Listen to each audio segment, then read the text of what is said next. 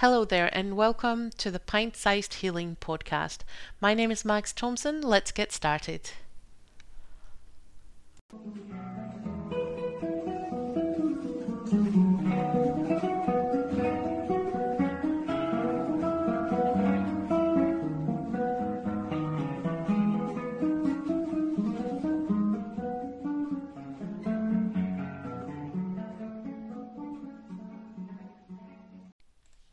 Yay, more on boundaries. Last week we talked about how boundaries aren't selfish, and I think that's kind of the number one stumbling block that a lot of survivors have to deal with.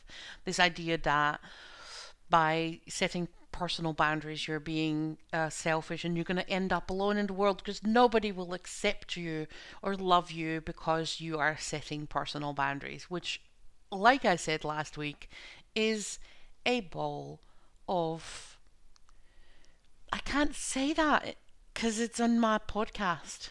Well, you know what I wanted to say. Anyway, swearing averted for today, for now. Um, another thing that I think uh, a lot of survivors struggle with, or I at least hear them say a lot, is like, I'm just so bad at setting boundaries. Well, I really doubt that you are. Um, you might not feel very comfortable about it, but um, are you really bad at setting boundaries? Mm, I think not, because usually, because really setting boundaries is, is about communicating what you want and what you don't want. Um, and I think on average, we are fairly strong communicators. We may go into kind of uh, over justifying our boundaries more so than being uh, really poor at communicating boundaries in general. It's just that we think they're selfish, and so we kind of, you know, overextend ourselves. Um, but think about it like this, right? When we first, when we're still in the situation with our with an abuser um, or a toxic person or whatever you want to call them, um, the first person that we're kind of starting to set boundaries with is likely this person, right?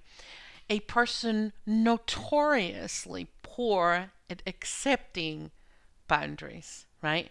So ask yourself the question is it you that is bad at setting the boundary, or is it them that is really, really, really bad at acknowledging, respecting your boundary?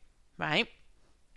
I mean, sure, you know, sticking to your guns, defending, guarding your boundaries, that's all kind of that's skills that you can learn and and that you should learn, especially because you're going to be dealing with someone who's going to try keep trying to, you know, overstep and and and get you to give up on that personal boundary that you've set.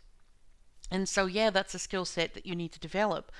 But understand that you need to develop it not because you are necessarily bad at, at determining where your boundaries are, but because they are really bad at accepting that people have personal boundaries. Normal, healthy, happy people, when you say no to something or when you prioritize your life in a certain way, are able and willing to accept that because they are, you know, just normal, happy, healthy people, right?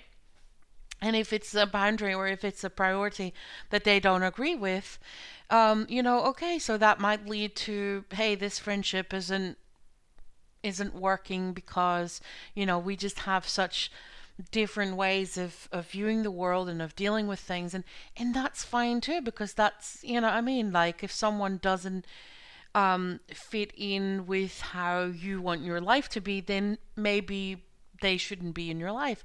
Or maybe that friendship takes a different form or you know whatever. But um but really that that that um that idea that you're bad at setting boundaries i think it stems mostly from the fact that you're dealing with at least one person in your life, but probably, you know, it's the abuser and like an army of flying monkeys who are constantly, constantly trying to attack your boundaries.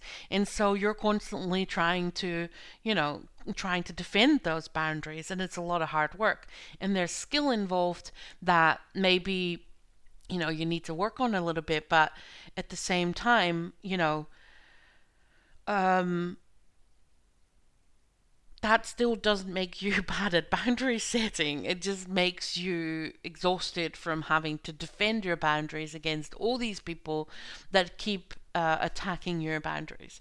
So, that's a thought to have or something to kind of you know spark some thinking around boundary um, boundary setting and how good or how bad uh, you are at it and um, with that, I will leave you for another week. Um, next week, I'll be back. We'll, we'll be talking a bit more about boundaries, surprisingly enough. Uh, until until then, stay happy, stay healthy, and um, I'll see you then. Bye.